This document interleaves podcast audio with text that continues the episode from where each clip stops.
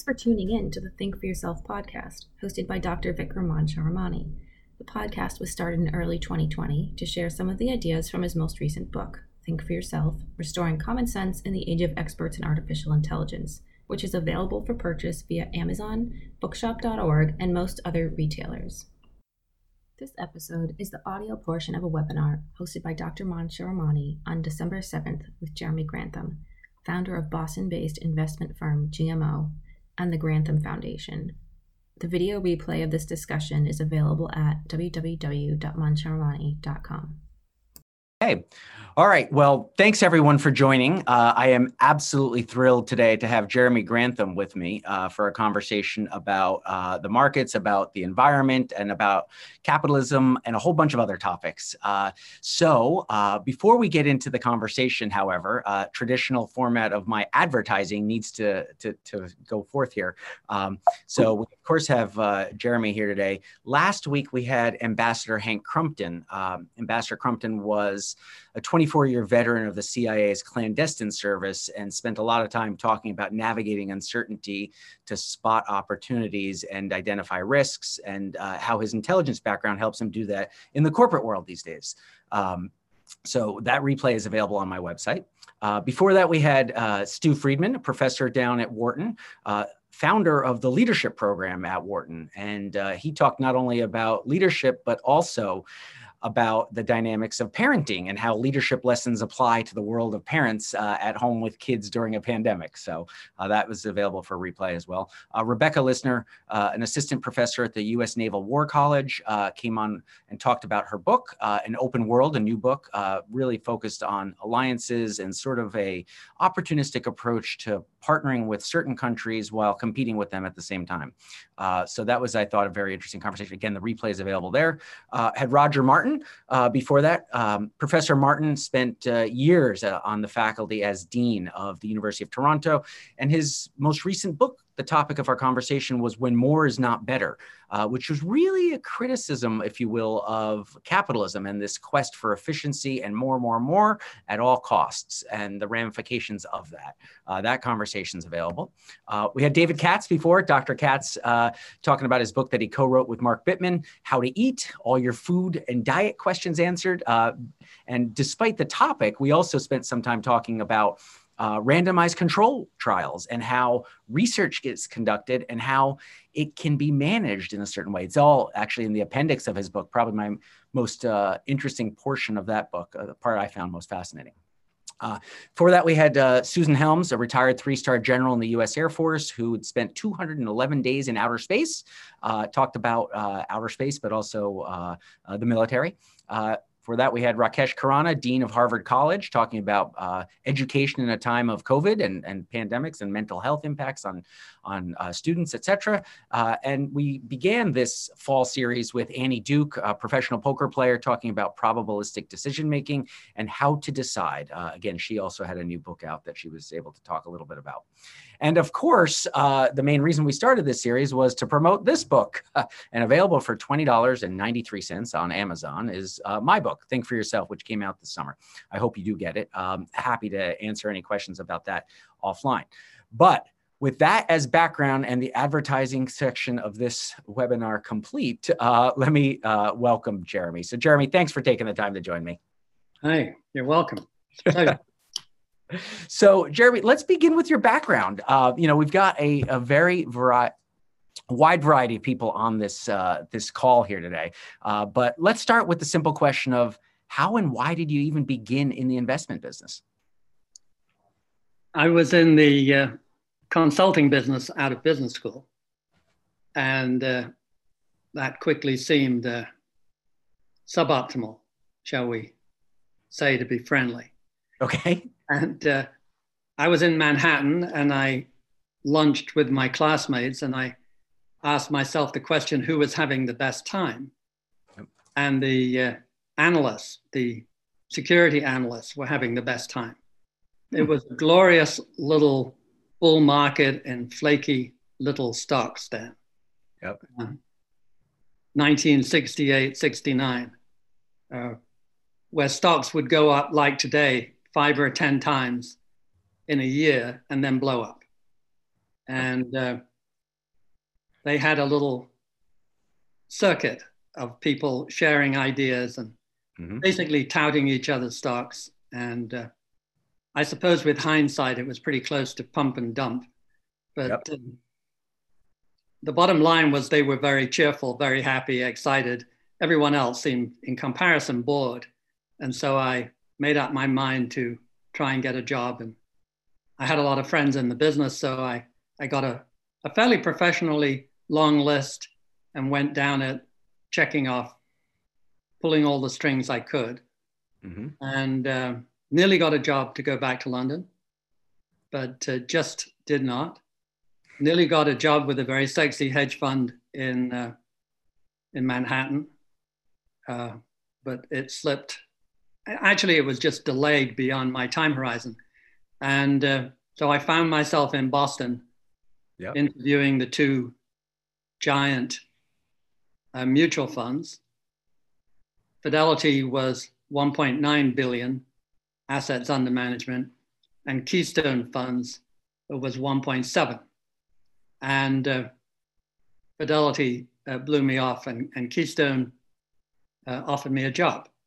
Yep. And uh, being the financial business, they offered me a totally unnecessary 50% increase from my management consulting fee. yeah. So that, that was easy, and we moved to Boston. And uh, I got so excited that after a puny nine months, I propositioned one of the senior fund managers that he uh, join a friend and me and, and start our own enterprise. And we toed and froed quite a bit. But in the end, he counter proposed that he start his own firm and that I jo- join him. And so I did. So Dean LeBaron and I started Batterymarch yep. in um, mid 1969. So it only took me nine months to uh, roll the dice. And uh, I, I, spent eight years there as a partner and uh, fell out with the boss. And uh, most of the people who'd been there originally left um, to start our, our own enterprise, GMO, Grantham Mayo Van Otterloo. Yep. No, it's a it's a great story, Jeremy. Uh, here's here's an interesting follow up question, which I think uh, some folks here might get a kick out of. So, all right, that's great. Now we know how you got in the business. The more interesting question, I think, is why you've stayed in the business, because um, you still seem to have the passion and excitement around investing and navigating some of these uncertain markets. Um, and so, what is it that keeps you so excited about markets? In the early days, what kept me excited was was just the ideas behind investing. What was a good value model? And we yeah. co-developed one of the early dividend discount models, put bells and whistles on it, uh, designed it so that each company had its own regression rate based on the characteristics of the company. And it worked very well. It, it, it beat all the other measures of value and became the basis of our uh, quantitative approach. So the ideas kept me going, but I, I did, I did kind of wake up after about uh, 15 years of stock picking, thinking, oh my God, if I hear another stockbroker tell me the next quarter's earnings, I'm going to throw up. And, and very, very quickly, in about three months, I, I found that that job almost um, impossible uh, to put my heart into. Yeah. And uh, and so I um, I happily got into uh, quantitative model building with Chris Darnell, who was a a superb mathematician and quant. Mm-hmm. And uh, so we designed some of the first quant products in uh, 1980, 81. Yeah. And uh, so I was I was free uh, to start again, and I did that uh, with a five-year overlap with stock picking to help uh, my colleague Dick Mayo in transition, um, and then we uh, Chris and I gave up on stock picking completely, and, and concentrated on on quant investing. Gotcha. And we cranked out a lot of new products. Harvard Business School case about us described it uh, as the sausage factory, because mm-hmm. with a handful of people, uh, we were able to do small cap value, large cap growth, crank, crank, crank. Yeah. And uh, and after a while, that set me thinking about asset allocation. How would you build a portfolio? And so uh, I, I downloaded the last of my responsibilities uh, to Chris Darnell and, uh, and set up uh, on asset allocation. And we built a nice book of business for quant, and we built a nice book of business for asset allocation. And that became my responsibility. And I did that for, I think each of them work out at 17 years with a five year overlap. Okay. So I can just stand doing somewhat the same thing for 17 years. and, and, of course, quant. We did all over the world. So that was that was a very uh, profound set of problems. But even then, I found uh, myself getting rather stale and bored with it at the end. And asset allocation was an entirely different set of problems and a new way of thinking. Mm-hmm. So that was pretty exciting. Yeah. And uh, I did that for 17 years. And the last five, I was phasing into what I would loosely call propaganda, where yeah. I would concentrate on quarterly letter writing, giving talks, and thinking about uh, the very biggest picture, yep. the top down issues. And, uh, and that's where I still am. So I, ha- I haven't been in portfolio management now for 15 years. Sure. So you would say this is the very late stages of my big picture propaganda. okay. But, uh, starting also 15 years ago, I started to get into uh, climate change investing and uh, grant making and uh, running uh, our foundation, sure. which fairly quickly became a very big issue in uh, lives of uh, of uh, my wife and me, and, and, and the children, three children. And um, we slowly and reluctantly built a team.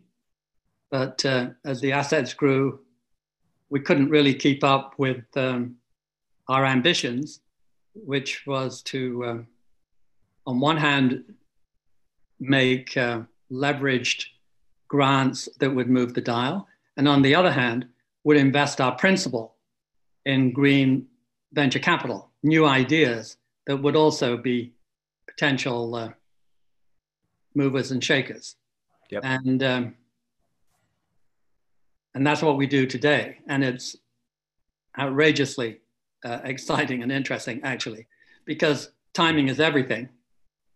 Yep. And there was a lot of luck, as as you can hear, that we didn't get into quant because we thought it would become fashionable we got into quant because it was interesting. And I was flat out with stock picking. We got into asset allocation not because we thought that might become anything, but because it was something I thought I could do, GMO thought it could do, and so on. And uh, I got into propaganda because that was what can you say bad about that? That that's a thoroughly entertaining activity uh, for those of us who yeah. have even the slightest talent for it. And, uh, and green investing uh, draws its uh, significance from me because I have long ago decided that uh, the threat of climate change is the greatest threat that we can do anything about. We, we probably can't stop a uh, meteorite from crashing in mm-hmm. Uh, to the North Atlantic and destroying us, but we can do a lot about climate change. And if we do nothing, it does run a very decent risk of destroying a stable civilization as we know it. Yep. So uh, it yep. behoves us all to put our best foot forward. Yeah. Well, it's interesting, Jeremy, because you said these 17 year cycles existed in your own background, but the climate change, I mean, your your foundation you started in the late 90s, right? I mean, so that that's one that seems to be sticking. Yes, although to be honest, we were in cruise control for uh, five or 10 years. In other words, we were doing it, we were getting mentally committed, but uh, it was relatively uh, straightforward and pro forma. Uh, we would make our grants to what you might call the usual suspects, large, effective NGOs.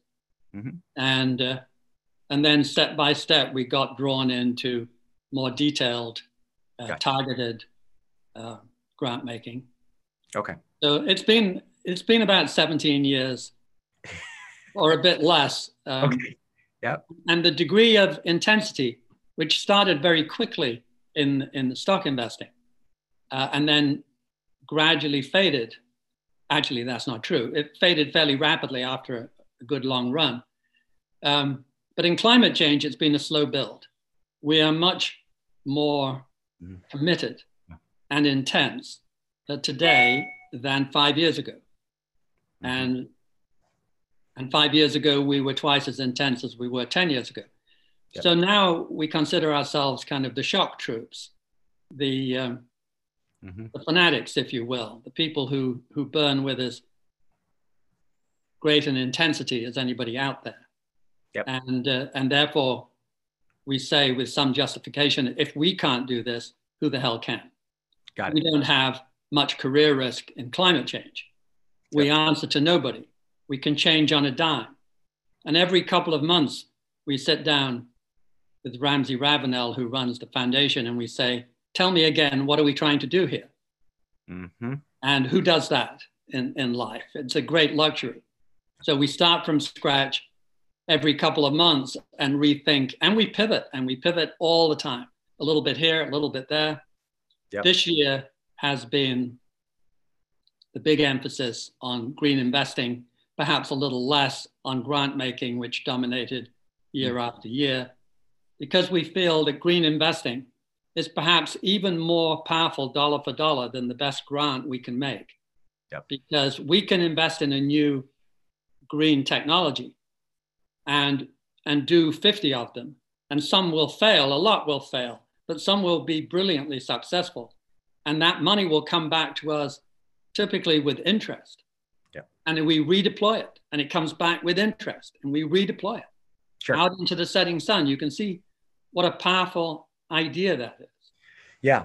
Well, what's what's interesting, Jeremy, is it sounds like you're a huge believer in capitalism in, in some senses and that creative power that it brings of deploying capital and private property rights, et cetera. But you've also thought, I think, pretty deeply about some of capitalism's ills uh, and sort of the, the, where capitalism sometimes goes off the rails or you know if not kept with some guardrails or some protections can really you know whether it's inequality compounding or what have you uh, I'd, I'd love to hear your thoughts on that as well as you know we are sitting here uh, speaking virtually uh, uh, during the middle of a pandemic. So, uh, and insofar as COVID affects your thinking around inequality or some of these other ills that may come out of the thinking around capitalism. I'd love to hear your thoughts on those topics. I'm not a, a great fan of today's Western capitalist model.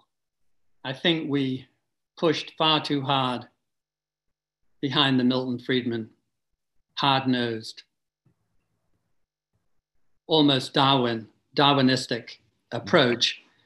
You know, the only social responsibility is to maximize your profits, which is, I think, bad business anyway, but it's deplorable in the sense that if a human being adopted that policy of the only responsibility I have is to maximize my income, he'd be considered a sociopath. So I, I think without really thinking about it, we've backed into a sociopathic corporate philosophy. And there is finally in the last couple of years a bit of a, of a reaction to that. And Lord knows it's overdue because really since the mid 70s, the pendulum has been swinging against equality, against the average worker, and in favor of the rich. Mm-hmm. We have had every bit, well, we've had approximately the same amount of productivity as they have had, say, in, in France and the UK since the mid 70s. And the average worker in, in France has had an increase of 160% for an hour's work. And the Brits have had about 70. and the US has had less than 10%. So there's been barely any change in the rewards going to the average worker and an hour's work. That was not the case for the 70 years prior to that. We had substantial productivity that actually, for the first half of the 70 years, went more to the worker, and for the last, the second 35 years, was split evenly. Yeah. And then a merciless kind of 98 2 split in favor of, of the richest half, and particularly the richest 10%, and particularly uh, the richest 1%. Sure. So they were getting all the productivity gains uh, mm-hmm. to a degree that no other developed country has shared. So inequality has been the uh, exceptional feature of American uh, yeah. capitalism. And the other feature has been the lack of interest um, from the Justice Department in monopolies. Mm. So the monopoly uh, feature has increased in almost every industry. And that is true pretty much around the developed world, uh, but particularly in the US. And the political power helped by Citizens United from the Supreme Court and so on, and other decisions since then, uh, the power of the uh, corporate system and the power of the rich has increased. Unlimited dark money uh, campaign contributions. So you can basically buy, uh, you can buy your representatives and senators these days. You can threaten them with colossal negative advertising, or if they vote the right way with colossal positive advertising, sure. which is a, a, bit of a backbreaker uh, for their careers yep. and a real test of their ethics, which in general they have failed dismally yep. at. Yeah. And uh, by the way, uh, Schumpeter, who's one of my few fans, I'm, I'm one who amongst the economists is one of the few that, that I really respect. Um, Joseph Schumpeter, he, he made a big point that the nature of capitalism, unless we were lucky, was that by, by its very characteristics, it would tend to get more powerful. And as it got more successful, made more money, it would have more political influence. As it had more political influence, it would make sure that corporate taxes, et cetera, were reduced and that regulations were controlled. And it would tend to, to increase its power further in a vicious cycle uh, for yep. we the people and a virtuous cycle for corporations. And that is exactly what has happened. They corporations own all the regulatory bodies that are meant to protect society. And a lot of the regulations that were put in place up to uh, 1965, 75, 85, even, which was a much sweeter spot for capitalism. So, Jeremy, I'm going to ask a relatively controversial question. If I keep on this line of reasoning, would you suggest then that perhaps Karl Marx and sort of the communist logic of is, is sound in the sense that capitalism self-destructs if it doesn't actually get put back on track? Will the workers of the world eventually unite? Is it, you know, the 99% turns to the 99.5, which turns to the 99.9, which turns to the 99.99 against the 0.01? I think uh, in comparison uh, to Karl Marx, uh, Schumpeter had a, a kind of second generation, more realistic model, which is it gets so extreme that eventually society, yes. the, the, social system pushes back.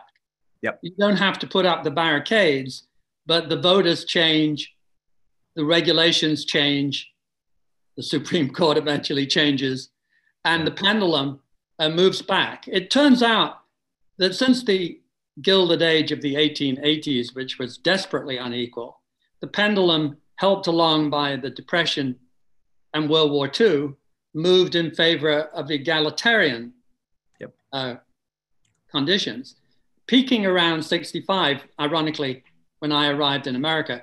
I've always felt and written that I arrived in the sweet spot, but there's now been a, a, a lot of work done and sure. uh, on that topic and a nice book published, but I'm, I'm trying to remember what the hell it's called. It's Up- called Upswing by Robert Putnam. That's it. Yep. And uh, it completely documents a lot of things that I felt in my bones. uh, and that was that things were a whole lot better and more equal.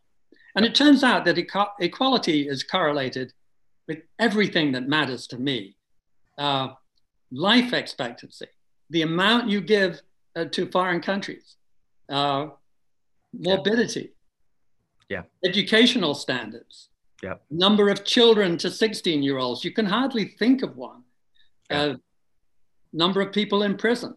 Yeah. The more equal societies simply outscore the less equal ones. Well, the bad news, and something that isn't appreciated by your typical well educated Boston businessman, for example, is um, that we are now the least equal of all developed countries, and that we have been sliding down uh, the Gini ratio scale, Gini ratio being a measure of equality, uh, uh, for uh, 50 years.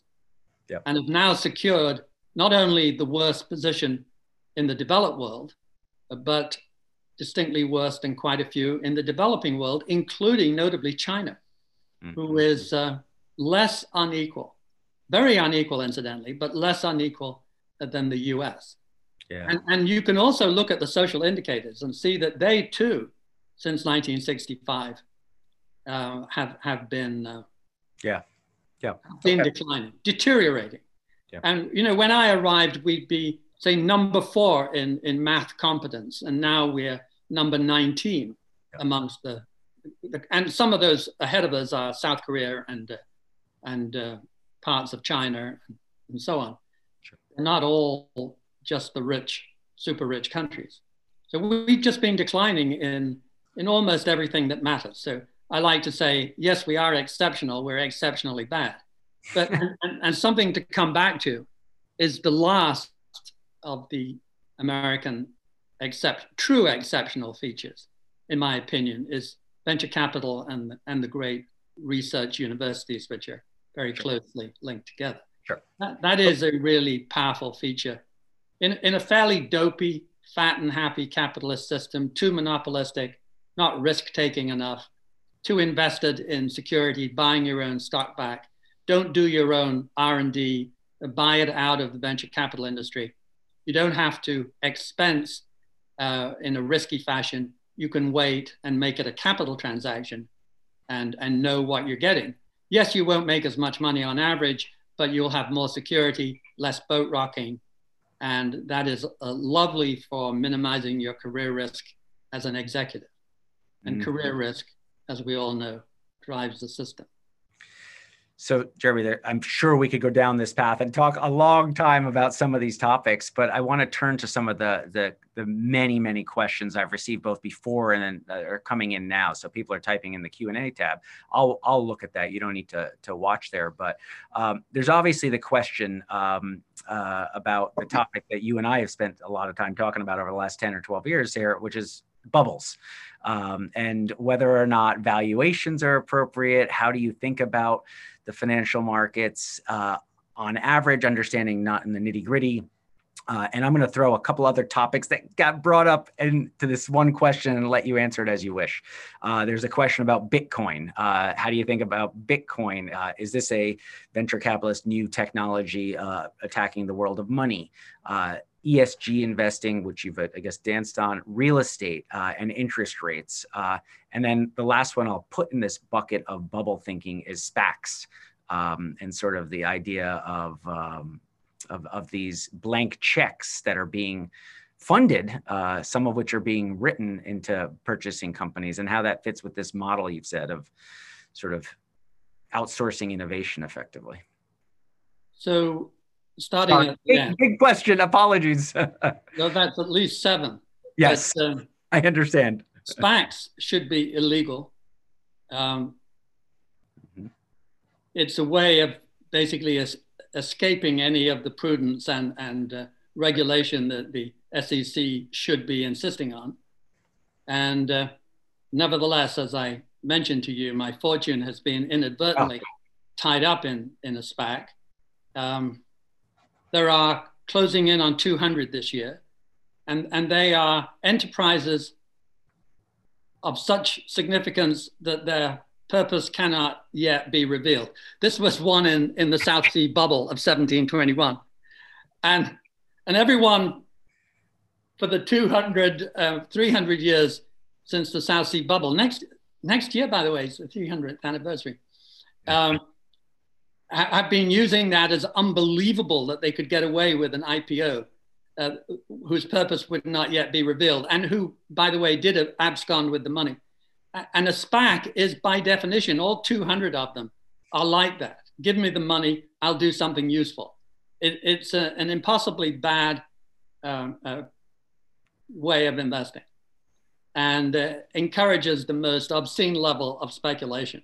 Having said that, uh, seven years ago, uh, we made the biggest single investment in a single company we've ever made because we thought it would drive uh, the green system. And uh, it, it, was in QuantumScape. Yep. And uh, battery company. A solid state lithium ion enterprise that was already three years old. And, um, and we bought in, you know, to the B series or whatever, paying up handsomely from day one, I might say. So you could say we were the suckers who came in late. Um, but um, by the time it was done as a SPAC a few months ago, it had risen to uh, four times our investment in seven years. Very, very good, but not utterly spectacular. And then we waited for the approval of this, that, and the other. And uh, the day before Thanksgiving, it, it had gone to 23, bobbing around quite violently, I might say. Uh, so that was nine times our investment. And then the day after Thanksgiving, it was approved. They're all approved. When you're selling at 23 and you, you, you do the deals always at 10, you can guarantee it's about a million to one it will be approved. But nevertheless, on approval, the stock went up 65% for the afternoon and opened up a third, 30% on Monday morning. For again, for a, a minute or two, it was trading at 20 times our investment. So here we were with a company that is really managed very conservatively, uh, understating below the radar, doing brilliant science. Uh, our solid state battery is half the volume and half the weight, much less material, and therefore intrinsically at scale, substantially cheaper. But with twice the power to weight ratio, doesn't break into flame, into fire, much safer, and charges in less than 15 minutes. One aspires to about 10 minutes, which makes um, the, the downside of electric cars very, very modest indeed. And it means that you can build an electric car cheaper than a gas or diesel, as well as running it and maintaining it much more cheaply. So it's a done deal when it works. It will take quite a few years from today.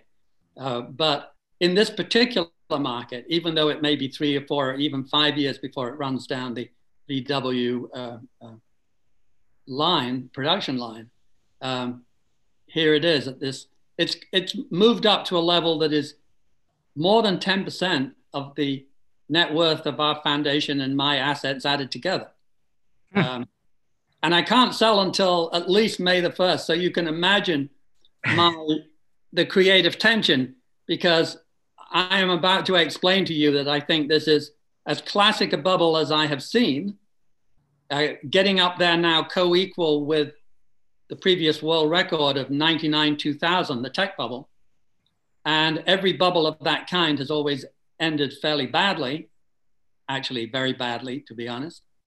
And uh, and I feel that in, in, in kind of standards of 99, we're somewhere between about July, maybe July, August of 99 and February 2000. In other words, it would not amaze me if the market broke on Monday. And it would not amaze me if it just about by the skin of its teeth made it to May the 1st when I could sell. Yep. so this, this is almost hilarious in its irony. Yeah for me. Yeah. Um, I'm not letting you off the hook. I want to hear the thoughts on Bitcoin. Bitcoin, I'm not an expert. I, I, I pass. It, it looks to an amateur uh, in terms of the details, it looks like a classic bubble.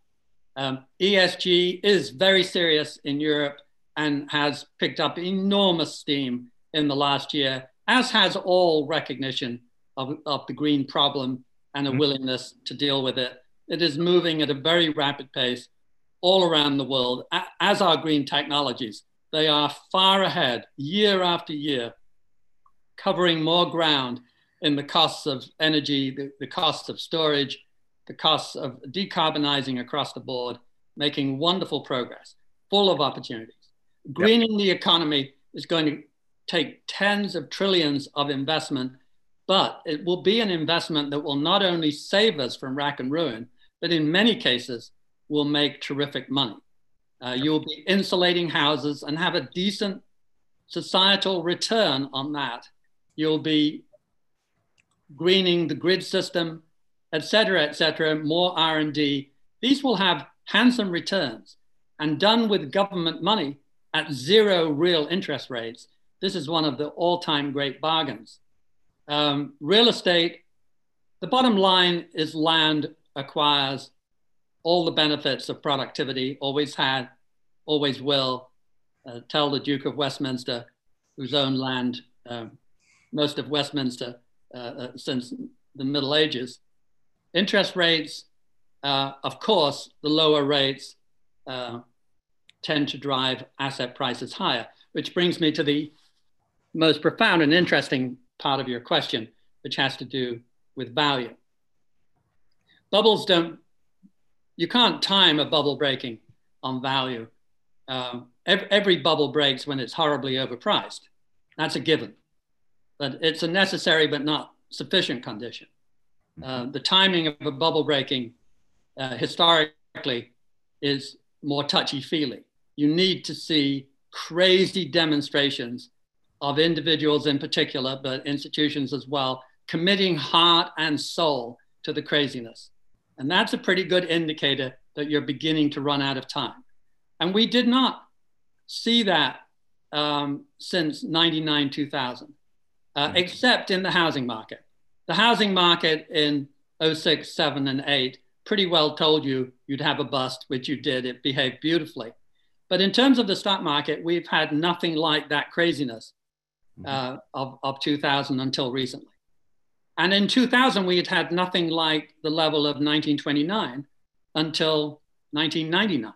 So we had 29, which was full of craziness, 99, full of craziness. And now, uh, post COVID, uh, we have had, we have acquired the sort of crazy investing stories across the board that were profoundly lacking in what was really a fairly dreary 12 year record bull market, which just kind of chugged along and never, um, for a second or two, uh, three years ago, it started to gather steam and then it fizzled. Uh, in order to tick off uh, bubble breaking characteristics, you need a very big move in the last 21 months. You need to cover 60%. And uh, this is a special case, of course, because of COVID, but we have blown through that 60%, not in 21 months, but in nine months. Mm-hmm. And uh, some of the indices are through 70% and moving like a rocket ship. So this thing could go up another 20%, 30% in a hurry, um, but it is checking off all of these crazy indicators one by one. And one of the best indicators is the hostility towards bears. In 1929, uh, you were in physical danger of being set upon on Wall Street, and your character was definitely going to be assassinated. Nothing like that happens again until 99. In 99, I was shocked, even almost heartbroken by our clients. We'd been fired many times by then, but we had never been fired in the way we were in late 99, as if we had deliberately, maliciously lost them money. Mm-hmm. There is nothing more irritating than seeing your neighbor get rich. And that's what the institutional bosses were seeing. Some guys who'd taken a lot of risk and had growth portfolios were doing brilliantly, and the handful who were heavily in value were doing badly, and they could not stand it. And mm. they were seriously fed up. And, uh, and nothing like that follows again, but it is now picking up. It is now becoming a little dangerous to be a bear. Uh, that the guy with the bell on, on uh, uh CNBC uh, was accusing me of, of being uh, too rich for my own good, and I didn't want the other people to get rich. Uh, in other words, he's he's now was willing uh, to attack me for being a bear, um, at, uh, on the grounds that people have a divine right uh, to keep invested uh, in, in, in a crazy bubble, and they do, and they always will. Yep. Big big companies in the investment business cannot, from a business risk point of view, cannot commit themselves uh, to saying that a market is dangerous. They never do, and they never will. Yeah. Which means that from a business perspective, it makes sense to them to uh, be positive, positive, positive, all the way off, crash and burn, regroup as fast as they can, and have another long cycle. And individuals are therefore fed a fairly remorselessly optimistic uh, set of recommendations mm-hmm. right up until they have stepped off the cliff. And it will always be that way. It is far too commercially dangerous uh, to stand out against the bubble because you will never get the timing right. Mm-hmm. If you set the if you set that as a threshold, I am not going to call a bubble unless I get the timing right. Then you, of course, can never do it, it because it's unachievable. Yep. My my definition of success, by the way, is quite a, a humble one, and it goes like this: There will be some time in the distant future or the near future, but sooner or later there will come a time when you will be grateful that you ducked. right? Yep. Yep. You no, actually you will save money if you get out from the day we say get out. So we were way too early in Japan. We were way too early in 99. And uh, we pretty well got the housing bubble on the nose, but um, one, one, one in 50 years is, is not too many. Mostly we're, we're very early. You're always going to be early as a value oriented uh, mm-hmm. uh, manager. Mm-hmm. But from the day we got out, we made money on the round trip. It Perfect. did turn out that the market eventually went decently lower uh, in, in the US, much, much lower in Japan, way down in the housing bust. Uh, house prices and stock prices. And I'm pretty confident it will happen again. Intellectually, calling a bubble is not that difficult uh, because the data gets to be pretty obvious. What is difficult is keeping a book of business while saying it. Yep. And this is this is no exception. So, so I have to ask Jeremy because I know lots of people are asking or and are curious. Does this make you excited about value investing today? I suspect that value investing in terms of stock picking and rotating is uh, never going to be what it was for 100 years ending in 2000. Because I believe the value added through rotating the portfolio uh, is not what it was. However, the parameter value itself, whether you take sure. yield or price to book or whatever, or better yet, a fancy dividend discount model, uh, the parameter, of course, ebbs and flows. It became uh, a very high uh, multiple of the uh, good guys in 2000 to the expensive guys to the cheap guys. A very, very high multiple, the world record, 35 times earnings. The previous high in 1929 was 21 times earnings. Mm-hmm. And the same with price to book, very high multiple indeed. And um,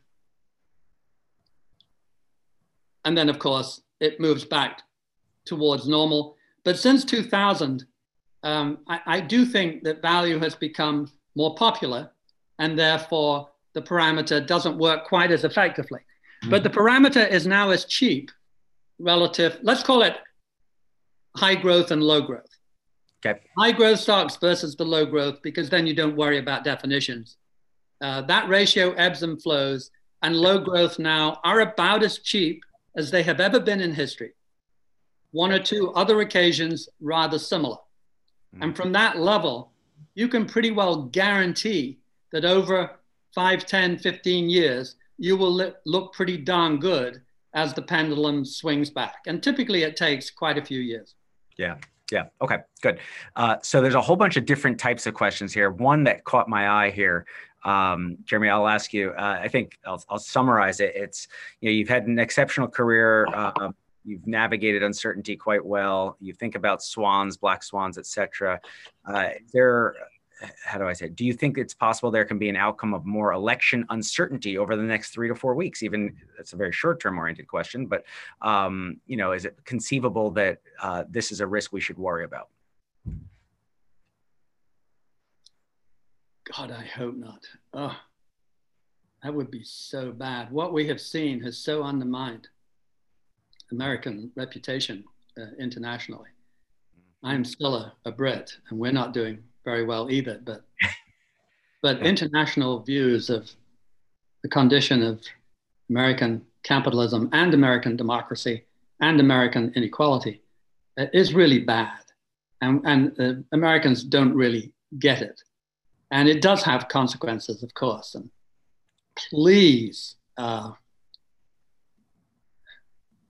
please the gods not to have not to have any further trouble because to have the president denying the authenticity uh, and, and, and browbeating the Republicans who've been uh, checking on the vote the way that has happened, this is desperately undermining. The, the social contract is a very critical issue, and I know you've worked on this yourself. Um, but our social contract is, is in tatters compared to the 60s. We are simply not prepared to suck up personal pain in the interest of, of the community. Mm-hmm. And, and one of the most clear demonstrations of that is the refusal to wear masks. And, and to treat mask wearing as an individual right, I like to say it's not analogous to the right not to wear a seatbelt you know, why are you telling me to wear a seatbelt? You're inflicting, uh, you're diminishing my individual liberty. My attitude is be my guest, get yourself killed, because that really isn't a threat to anybody else. Wearing a face mask is more analogous to insisting on the right to drive drunk, where you are pretty well bound to cause damage to other people as well as yourself. And that's why they send you to jail that's why they insist on it. And it's the same with mask wearing. We're not asking you to wear a mask to protect yourself. Society doesn't worry that much about you yourself. You're being asked to do it to pr- protect society. And other countries where the social contract is in better shape have simply done a good job. Yeah. Our, our ability to handle COVID has been wretched. There are two components to that. There's the effectiveness of, of the system, the government, which we have been terrible, and the Brits have been terrible. And then, quite separately and distinct, uh, there is the effectiveness of the people. And we have been terrible, and the Brits have been terrible. Take Japan. Japan has had a, a government that has been quite incompetent.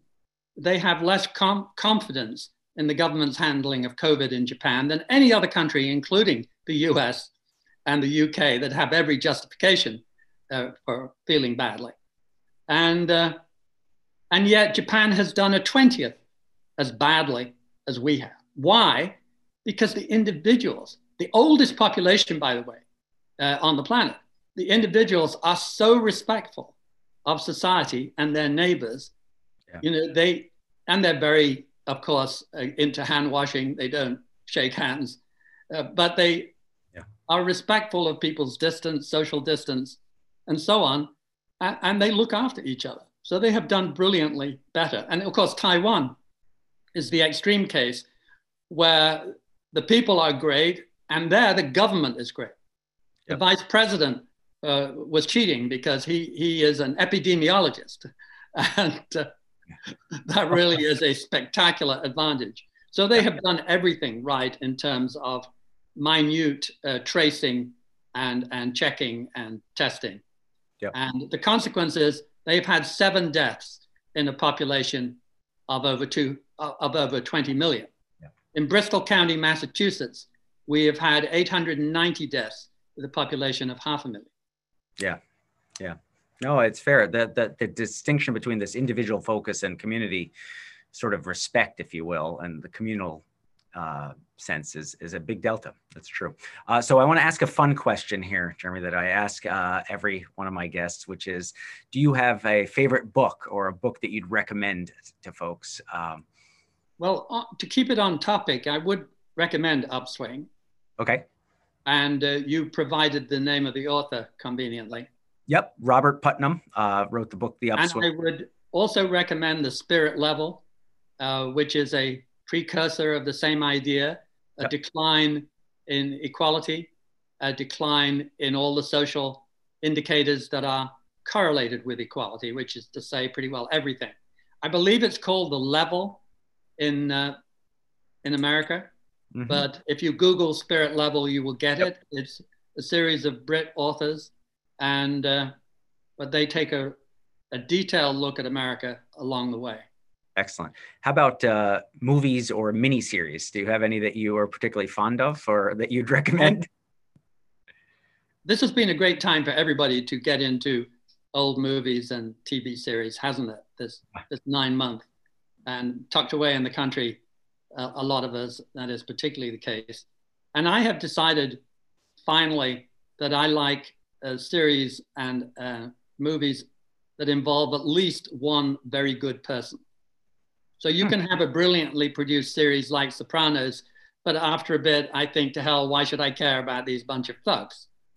And, and the movies that pass that test are High Noon and A Man for All Seasons. Two hmm. of my absolutely favorite movies about people standing firm under pressure uh, yep. and doing the right thing. Excellent.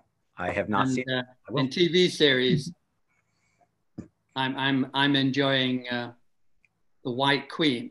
I love historical series when they're done well with good performances and so on. And this is followed by The White Princess and uh, The Spanish Princess. So it goes on forever, which is great. Good. It has perhaps 50 episodes from start to finish. And although it's not all historically guaranteed accuracy, it gives you a pretty darn accurate general impression of a time period. Uh, that very few people know much about. Okay, good. Well, thanks. Sorry, I wanted to make sure I snuck those questions in. Uh, but let's go back to some of the other questions in the last few minutes we have here. Jeremy, uh, what are your thoughts about inflation uh, or deflation? Uh, obviously, the the impact of globalization contributed to some of the deflationary pressures and lower prices, but one might make an argument, I've made this argument, that technology has been as powerful, if not more powerful, than these globalization driven deflationary pressures. Uh, but do you worry about that? And then a related portion of this question is implications that might have for the US government debt levels uh, or for debt in a more generic sense. Yes, I, I, I don't worry and never have about government debt levels and, and inflation. I have never written quarterly letter, which I did for 20 years, that, that uh, featured inflation or debt.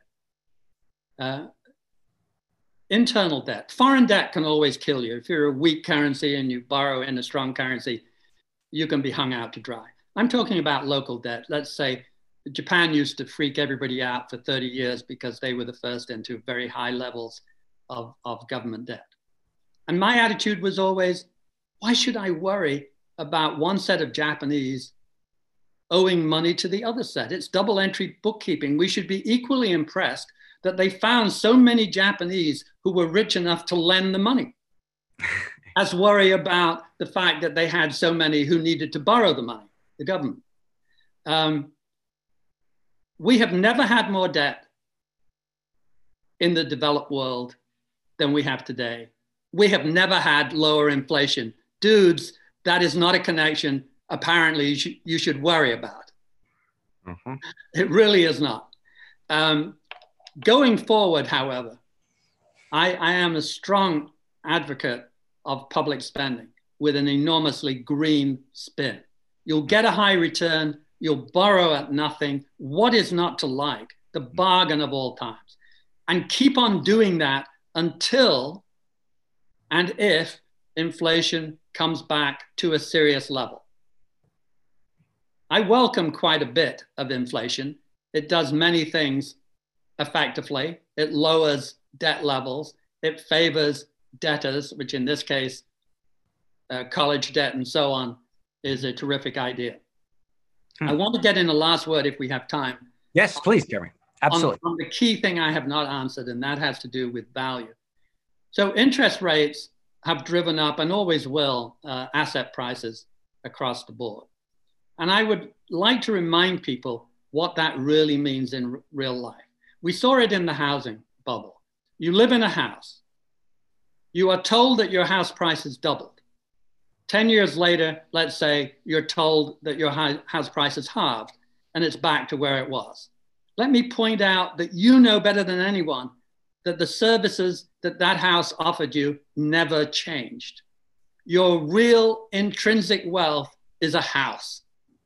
To say that it doubled in value and then halved again is to get into what I call perceived wealth. People perceive themselves as richer in that ridiculous uh, housing bubble encouraged by the Fed, including Yellen, by the way. And, um, and then they considered themselves poorer. So what, what you get is a wealth effect. And then deal with the devil, you get an anti wealth effect as the house market collapses again, back to where it came from. And it kicks in with an anti wealth effect just at the wrong time. And you get a very severe uh, recession and a lot of house defaults and so on. Let me take a second example. You own a forest. I do own a modest forest in Vermont. And when you bought them back 20 years ago, you'd get a 6% yield. You'd be able to, or a 5% yield, you'd be able to cut the forest periodically in a sustainable way, one hopes, and you could get 5% uh, yield return from it. And if not in Vermont, then certainly in Georgia, where the trees grow a little faster. And then they bid up the price of everything AAA real estate, junk real estate, farms, forests. And the yield has gone from six to three. The yield on a farm in, in Kansas has gone uh, from five to two and a half, or from six to three. Mm. And what are the consequences for the person who owns the forest? Absolutely nothing. On their original cost, they, they continue mm-hmm. to get 6%.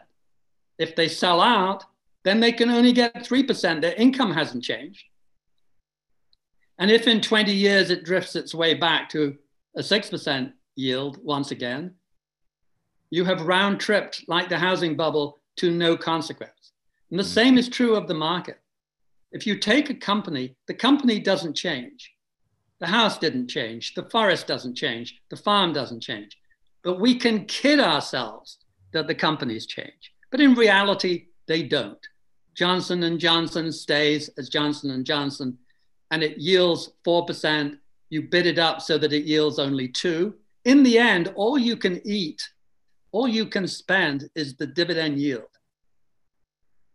And you have gained nothing by taking the yield down from four to two. And for a beginner, someone who's coming in to start the, the process, they can now double their money instead of doubling their money at 6% yield in uh, 12 years, it takes them 24 years. Mm-hmm. And so, as that difference compounds, you are quickly left hopelessly behind. So, none of the newbies coming along trying to accumulate wealth can compound it the way we all did when the yields were twice as high. So, prices going up are a very mixed blessing for the people who own. It doesn't make a lot of difference. For the people yet to own, it's a killer.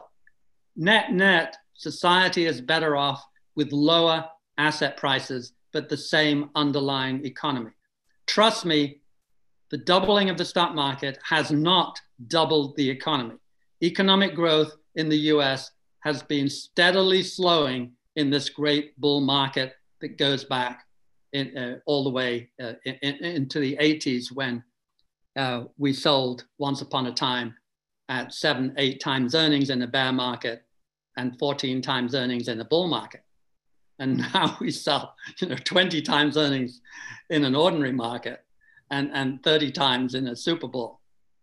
Mm-hmm. And this is a bad idea. People don't get it, but they convince themselves only in the stock market uh, that reality changes because the stock price has changed. And if you're in the forestry or farmland business or the real estate business, you know that is not the case. You can see it more clearly. And in the stock market, you can be hoodwinked, and we have been once again. All right.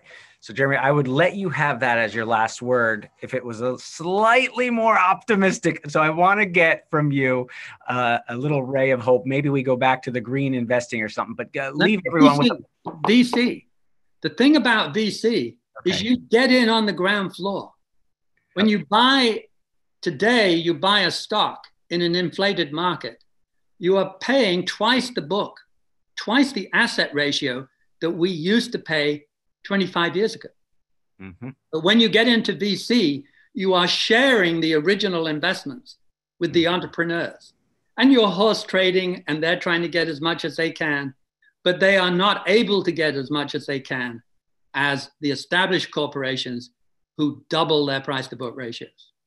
Got it. So we are much closer. We are getting a bargain. The advantage of VC relative to an overpriced market is more than it is in normal conditions where it's pretty attractive anyway, because you're taking more risk, coming up with new ideas. But now we're even better. Perfect. Well, Jeremy, I can't thank you enough for taking the time. We've, we've, we've blown through the hour. I could talk to you for another hour or two, I'm sure. Uh, this has been very insightful. I have a ton of already positive feedback flying in here. Lots more questions, uh, but we'll have to save them for another uh, another conversation at another time. Uh, but I do want to thank you again. So, uh, well, it, it's a pleasure. Thanks for taking the time to listen to this episode of the Think for Yourself podcast, hosted by Dr. Vikram Mansharamani. As a reminder, the video replay of today's episode is available at www.mansharamani.com. Finally, if you're not already done so, we encourage you to subscribe to the Think for Yourself podcast on Apple Podcasts, Podbean, or Spotify. Thank you.